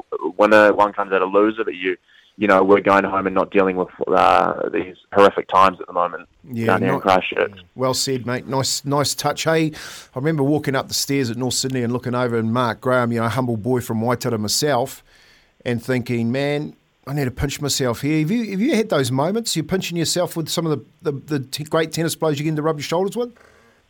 I think the first time that really happened to me because you don't ever, and I think Izzy probably under, understands it as well, as you don't ever get a chance to sit back and reflect because you're always on the go when you're playing mm. when you're playing sport. You just always go, go, and you never sit back and reflect. And when something happens, you think in your head it's going to be the most amazing moment, but then you want something more after that. You become a bit selfish. But the first time I had that was actually at the ASB Classic, and you know I used to watch that tournament on TV, etc., and just being able to beat a guy top hundred. Um, of course, in your head you think, okay, yeah, this is always going to happen. But when it happens, and you see your dad or my dad on the sideline who coached me, and you know all my all, my uh, friends and family, you think like that's you know that's pretty cool. You're actually taking a village away with you on tour, not just not just yourself. It's not about you, but it's about you know the memories you can create with your family and friends along the way, and the people who helped you from day one. And what from from the ASB Tennis Classic, you obviously be the 95th ranked uh, Japanese player. Then you went on and you had a close match against Gasquet. What are your takeaways from from the ASB Classic that you've been really trying to knuckle down over these last couple of months to get you ready for this weekend to take on well a, a pretty quality Bulgaria side? Obviously, they're missing Grigor Dimitrov, but a pretty quality as well. Yeah, I mean, I I went back to the drawing board right after those matches because I was struggling with with cramping quite a lot in those two matches, of course, with nerves, um, etc.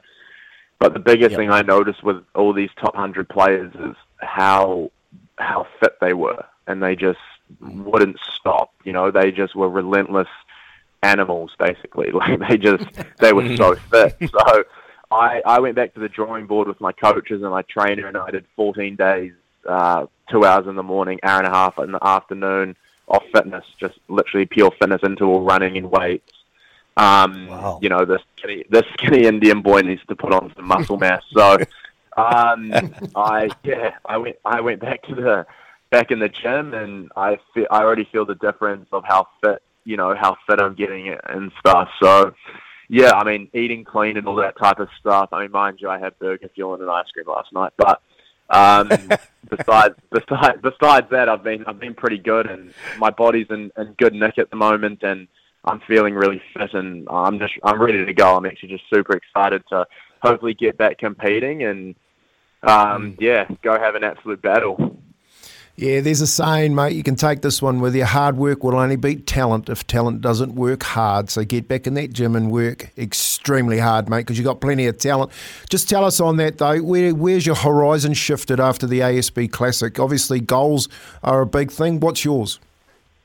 So I'm going to be playing mainly ATP Challenger events, ATP events throughout the year. So I'm going to be hitting. Uh, I'll have three three days in New Zealand, and then I head to India for three ATP events, and then uh, there's another event there. So I'll actually play four events there, and then you just keep reevaluating where your rankings at, and, and the schedule, and the lower my ranking, the lower my ranking drops, the better tournaments I can get into, and then that's when you know Grand Slams is the target. So I'm just going to be, my head's going to be down, and I'm going to be working as hard as I can until I until I get to that those Grand Slams.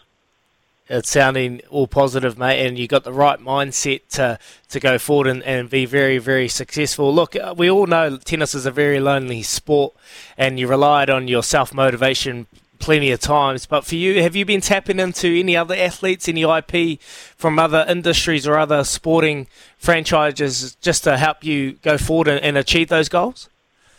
Yeah, I mean, I'm I'm very lucky. I've um, been lucky enough that uh, DC's helped me a bunch over the last um, couple years, and the same with Beauden. I mean, um, Beauden early on in my career, especially, helped me so much. Being from Taranaki, I think he knew, you know, kind of had a soft spot for that, and he really, really helped me. And a bunch of the rugby boys like Anton and those guys, they've they've helped me a bunch. And if I ever need if I ever need any assistance or any, you know, help about around mindset, and Dan was talking to me about about pressures and that type of stuff. Um, I've just been very lucky to have guys like that, like that around me. I caught up a lot with Ma'a Nonu in, in San Diego because he was playing there for his rugby team, and just having support from New Zealand athletes who I looked up to, who I watched on TV, who you know I idolise, and them being on the other side of the phone to give me some assistance is just it's a massive confidence boost, but it also shows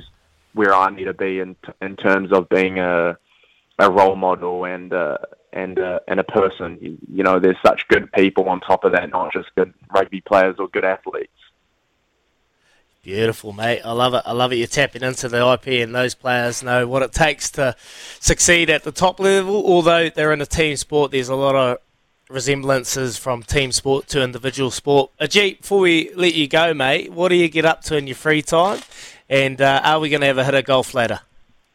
Hey, golf is that? That's the one I I, love, I absolutely love golf. But uh, in my free time at the moment, I've been getting pretty good at laundry. So yesterday, I chucked my stuff in the dryer, thinking it was the washing machine, and left it in there for 30 minutes. Came back, and my clothes Oh, were my. really, really hot and dirty. So uh, that took that, that added an extra hour to my process. So um, yeah, it's all about learning and growing, you know. So these are experiences that I'm learning from, and you know, today when I go do my laundry, um, I'm sure I'll get it right. So yeah, Oh. it's all it's all learning. It's all learning. You've chucked it in the dryer. That's something that uh, myself would do potentially. Uh, I'm horrible, mate. Lucky I've got a beautiful wife, and it sounds like you've got a beautiful and an awesome support system around you, G. Hey, I really appreciate your time this morning. Good luck this weekend. Hopefully, you get the nod come Friday, and you can go forward and put that silver fern on your chest and do us proud, mate. We're right behind you here on Izzy and Kempy for breakfast. Thanks so much. There he is, Ajeet Rai. How And, good. Uh, he's he's a champion. Go from Waitara, Kempy. You, Mate, eh? How good, eh? You Playing love on, that, eh? Playing, playing on those smile off your concrete courts opposite the high school. Yeah, man, there's been some, I'll tell you what, some balls been hit on those courts. Uh, Mm. that's that one. That's a court I can't get my brother on. That's the last time he towed me up. So, um, mate, how good, how good, and how articulate. I love those young blokes, mate, when they just got their heads screwed on, talking about you know mindset and pressures and and who who he can call on to support him. So, mate, that was a that was an awesome get. Well done. I love that uh, quote of yours, Kempy. Hard work beats talent every single day, and that's what it takes at uh, at the top level. When you're a, a high performing athlete, everyone there's got talent, Hundred but percent. not many have that top two inches when the going gets tough, when it's raining, it's snowing, when it's pouring outside, and you're just struggling to get out of bed. They get up and they just get the job done. I've played with plenty of players over the years that are like that, and I've played with the with the latter. And uh, Ajeet has shown signs of, of being the the high performing athlete that he needs to be. I love hearing that hard work. You need to be fit, and you just don't need to look any further than the Melbourne Open, the uh, the major Grand Slam over there, and seeing Novak Djokovic. He just doesn't look tired when you're playing 30, 40 round, uh, 14 rallying. uh, Rallies, uh, forty hit rallies over over in the open, and just seeing what's happening, man, they just don't look tired, and they've got to do it for potentially five sets. Yeah, Andy So Murray takes a lot out of in the morning. Mm. You know, you need to be resilient physically and mentally. Um, just, just, just on that, you know, one of those things about the the wet and training hard. You know what I mean? Like normally when it's raining, people don't want to go outside and train. We were coaching coaching the Warriors, uh, we used to keep the boys at training in the rain. You know, like the rain would be coming down, but we turn it into a bit of fun, mate. We get them scoring tries. So just putting kicks in the corners and getting them putting the ball down over the try line. They had so much fun. You know, and and do you think that that rubbed off? Yeah, we had we had a couple of tries scored that year in the wet, which people never thought would they'd get the ball down. So um, those little bit of extras that you can work out and make it a bit of fun instead of going down and sitting in your in your change room waiting for the rain to stop. That's that's the hard work. That's that extra two percent. Well, that was Ajeet Rai, part of the New Zealand Davis Cup team. He's got team his teammates Rubin Statham, KP Pannu, Ajeet Rai, and double specialist Venus, Michael Venus, and Artem Sitak. So they've got a quality side and great news. Well, not great news for Bulgaria, but they're without Grigor Dimitrov, who was 29th ranked in the world. He was knocked out by the one and only Novak Djokovic at the Aussie Open, and he's turned his back on his country again. So positive and exciting times for our very own uh, New Zealand Davis Cup team. This weekend, if you're about, go and support the team. They'll really, really need it as they take on a quality Bulgaria side. Coming up, we're going to catch up with the one and only TAB, Paulie Moati. We'll see what's going on in the world of betting. Back shortly. Yes, welcome back. Good tune to hopefully lift some morale around the country. Uh, it's the time to chat to our good friend Paulie Moati. TAB Live Update Bit Live and your favourite sports with the TAB app today. Paulie Moati, how you doing, bud? Look, I'm doing really well, thank you, Izzy. And it's always good to talk to uh, some of the media's fight shows every morning. we love hearing your voice, mate. You're always bringing a positive tune to your voice. You're up and about. I don't know why. Is there plenty going on? Oh, there's a there's a wee bit going on. There's quite a few uh, uh, Kiwi punters out there who are very very buoyed by uh, the Black Caps because they uh, they've been backed in this uh, third T20 uh, against the Indians. Uh, they're 265 outsiders, but we've taken slightly more money on the Black Caps than we have on the Indians. So India currently $1.44 head to head. The Black Caps $2.65. The boys have put up a number of power plays uh, on that match, and I can tell you two of the most popular ones. There's a $5 power play. Uh, Michael Bracewell and Mitchell Santner to combine for 30 or more runs and three or more wickets. That's paying $5. And there's another one that's been backed at $67 and that's a six to be hit in each of the first three overs of the match, paying $67. So two of the best back power plays in that uh, third T, uh, T20 between the Indians and the Black Caps. Oh, beautiful! Some lovely odds to entice our punters to heck get on. Yeah, the Black Caps, Black Caps taking on India tomorrow morning. Hopefully, they can get that one done. And there's plenty of NBA happening around the country as it heats up over in the United States. So any action on the NBA, and we got to can't can't forget the Super Bowl that's taking place in two weeks' time. Oh, juicy. Yeah, yeah, no, there is. Um, and for Lakers fans, it's pretty good news because uh, punters are fairly keen on the Lakers' chances uh, today up against the New York Knicks. The Knicks slight favourite to the dollar eighty. Lakers at a dollar ninety five. Uh, but the money suggests that Lakers are a big chance there. Of course, they um, controversially went down to the uh, Boston Are they hard Celtics, done by? uh, Are they hard done by there, Paulie? Or they've been been pretty shafted, haven't they? Oh, how do they not make a call on that final LeBron drive to the Wow. basket? He got mugged. Fair income. Um, you mentioned the Super Bowl, uh, and we've seen a move there. Kansas City Chiefs, they opened up uh, north of even money. They're now into a dollar ninety-two. The Philadelphia Eagles are out to a dollar eighty to win that. So we have seen cash flow the way of Patrick Mahomes and the Kansas City Chiefs.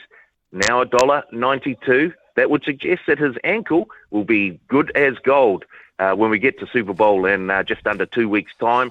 Uh, the boys have put up a couple of boosted markets as well, one for the Eagles and one for the Chiefs fans. Uh, for the Eagles, it's Jalen Hurts to throw two plus touchdown passes and the Philadelphia Eagles to win. That's been boosted to $3. Or if you're a Chiefs fan, Travis Kelce, uh, one or more touchdowns and the Kansas City Chiefs to win. That's been boosted out to 375. That has seen a wee bit of money flow its way. Travis Kelce, very, very popular with punters. I'm just having a look at the first uh, touchdown scorer market. He's the favourite there at $7.50, uh, and he is the best back so far in that market. Oh, the battle of the Kelces. Who do you reckon Mum and Dad will be supporting there, Paulie? Uh, I think uh, football will be the winner on the day. And, and they'll all Oh, head to Applebee's after the match and have a good feed. Yeah, beautiful, mate. Thank you so much. And Te Rapa's been moved to Friday, so we'll get a wee update tomorrow where the punters are leading into that big race meeting has been postponed to Friday because of weather. Paulie Moati, appreciate it. Just quickly, Wellington, weather good? Uh, yeah, it's overcast, but it's uh, still warm, and um, as usual, not a lot of wind. As usual, not a lot of wind, mate. That's the windy city of the country. Brother, appreciate your time, Paulie Moati. That was our catch up, promotions in play, and hundreds of sports markets to choose from. Visit tab.co.nz. Please gamble responsibly. R18. Plenty of power plays regarding the Black Caps taking on India. Get on, but gamble responsibly. Coming up, we're going to get a headlines with Joey B. He's going to come through and let us keep us up to date with what's going on. But before then, here's Aroha from the beautiful Coromandel with the news for Kubota, building and shaping the future.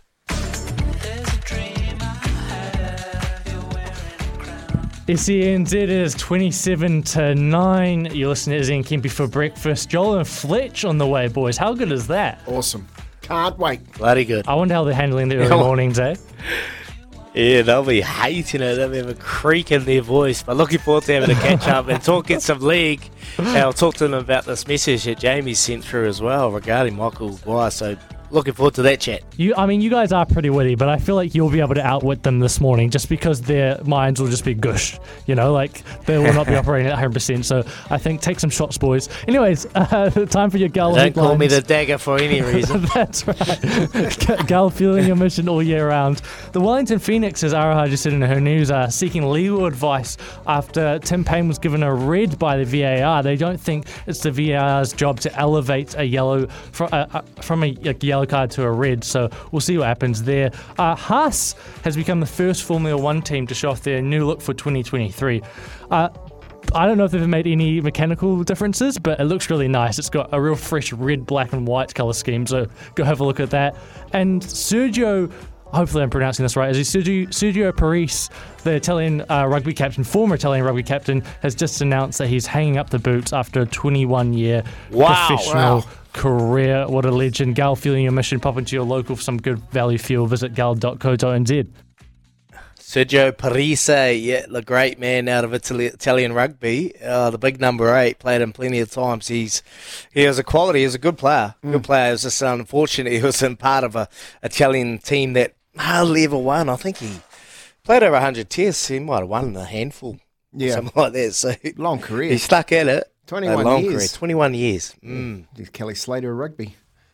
He is. He looks exactly like Kelly Slater too. If you go look at him, he looks exactly like Kelly, just a bit more bulkier. Oh, so good. Uh, I'll just read this quick message here, Kempi. Um, boys, mainly a man, mainly a man thing, but it seems individual sportsmen, young men, never seem to find themselves getting into trouble. Whereas the team sports, you find boys have more chance of playing up. There's from Chris. Well, just quickly on that, there is about five others that can persuade you to go out and make that rash decision. And in saying that, more numbers means more chance of getting in trouble. When you're individual, you've only got your uh, yourself to ask for permission to head out and well do something that hopefully the coaches aren't aren't seeing. and uh, well, less eyes means less chance of getting in trouble. So that's my only explanation apart for that Is one, that, what Chris. you, is that what you worked on? Oh, I'm going out by 100%, myself. mate. Shrink your team. You can only go out with one or two max, and that's it. Otherwise, well, more eyes gets you more in trouble. And I know Fletch will be agreeing with this uh, comment for sure. And he's going to come up with Joel, and we'll have a chat to the lads across the ditch. Yes, Well- that's right. There's a new. T- Oh, sorry, Skimpy. sorry, is where you go? I jumped in. No, no, I just butted in there, my friend. I wasn't listening. Got ears painted on, eh? That's what happens in breakfast, mate. We're getting closer. We're getting closer to those bacon and egg sandwiches, mate. I can't wait. Couple of Oh, doyens. yum. They're going to join us on breakfasts. How good, Joel and Fletch coming out eleven seventy SEN in Sydney. Uh, boys, Joel, they tell me you're a big Elton Elton John fan. Uh, are these Kiwis coming, Brian? I think their I'm ears not are painted too on. I'm not too sure. Yeah. I don't know. I can tell you what I feel like. I feel like a bacon and egg sandwich. Oh, badly. yeah, yeah, so do I. Oh, I, need, oh, I oh. need one. I need, yes, boys. How you How are you, boys? the early Camping in morning, Israel? lads? Good How morning. you finding those early oh. mornings, Oh. fellas? Hey, Oh, they're it's beautiful, carry, aren't they? Yeah, does it get easier? Does it get easier, lads? Never. Never gets easier when your alarm goes off and your eyes are hurting and stinging. But you know, you the best thing about it, lads, you're done by nine, and you can go hit that golf course, or you can go hit the gym like me, mate. Eh? Ready to rip into your I, day. I'm I was thinking more the casino, but um, Early opener.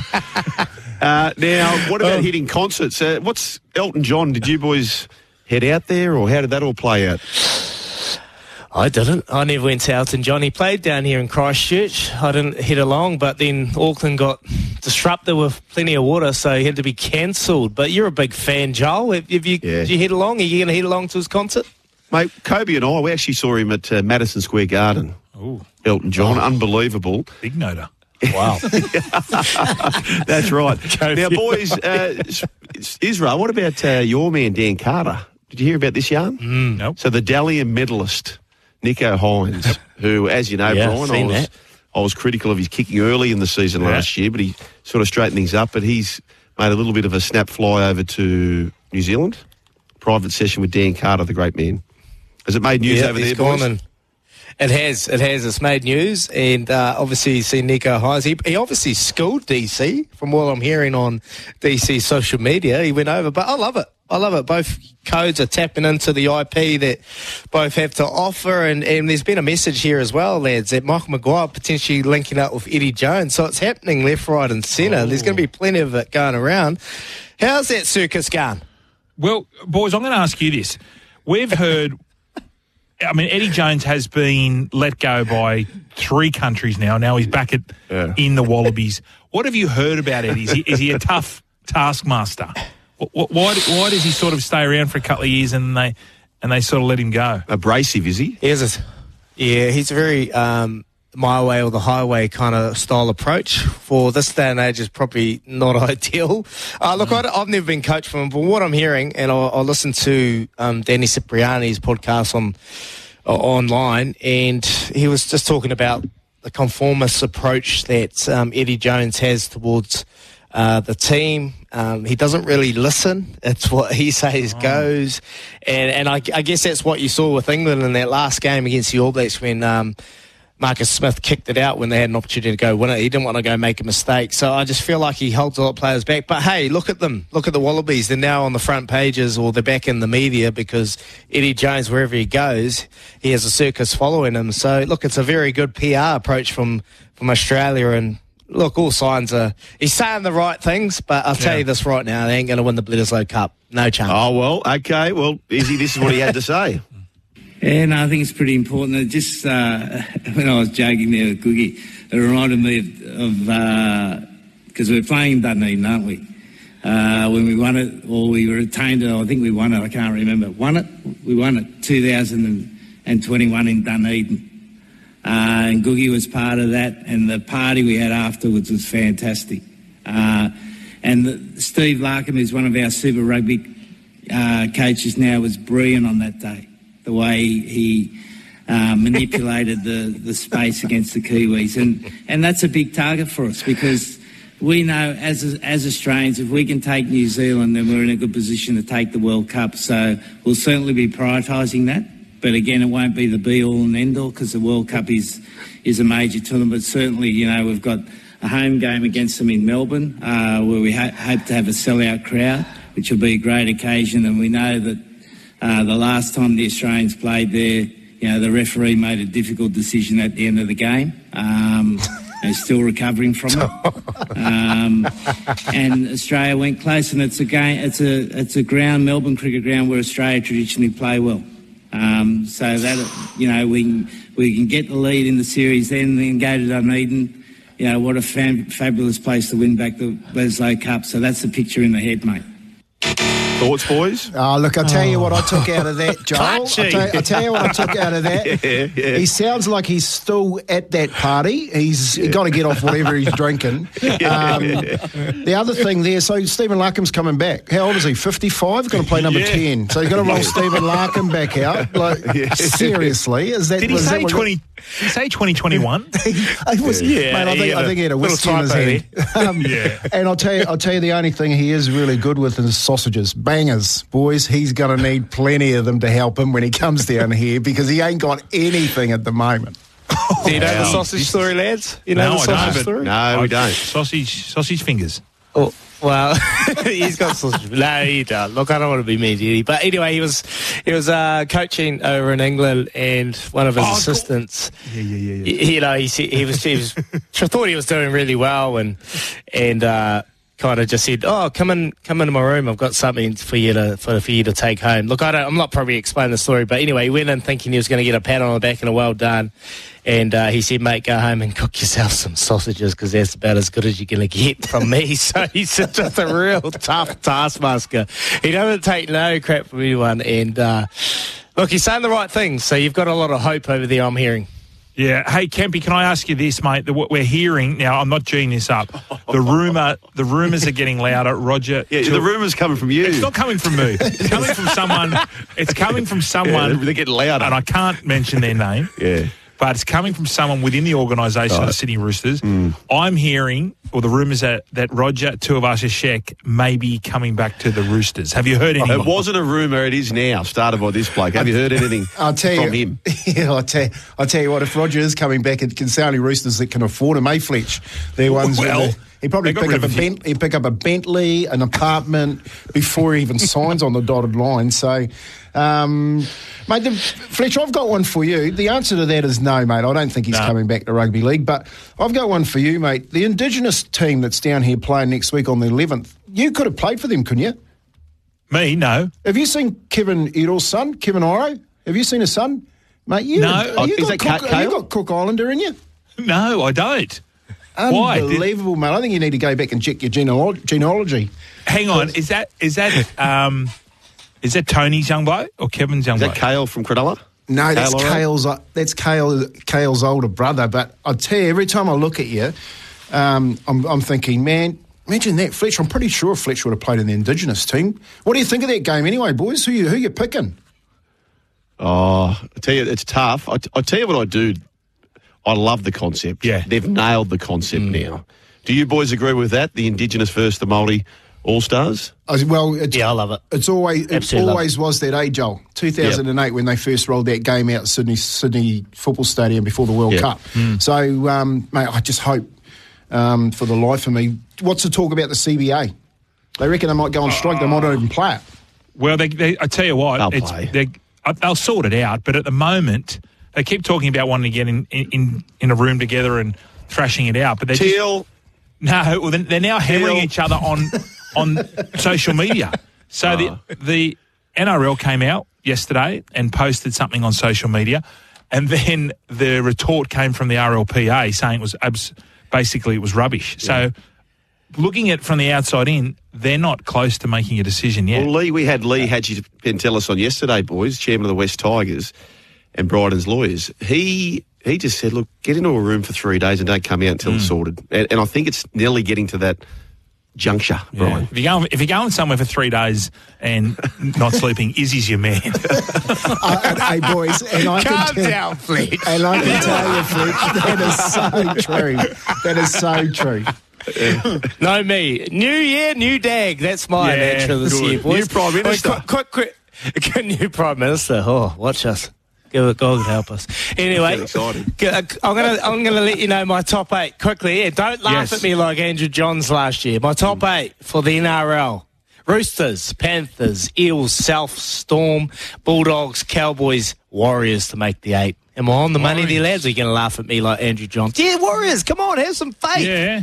Well, who have they got? They've picked up. I like their signings. Dylan, right? So I know got Dylan Walker. they, they've picked up Mitch Barnett. Who, oh, he can play. He Yep. can stay on the Tamari field. Martin, Tamati Martin. Yes. Niukore out of Parramatta, Yep. Uh, Lukey Metcalf from Cronulla. You've and got Brandon uh, Dylan, Smith's Dylan just Walker. signed from Sydney City. That's right. I tell you, boys, I I think they could Okay, I'm going to throw this out to you they boys. could play top eight. They could. Warriors better chance than the Dogs because Izzy's got the Dogs in there. Was that Izzy or Kempy got him? Yeah. in there?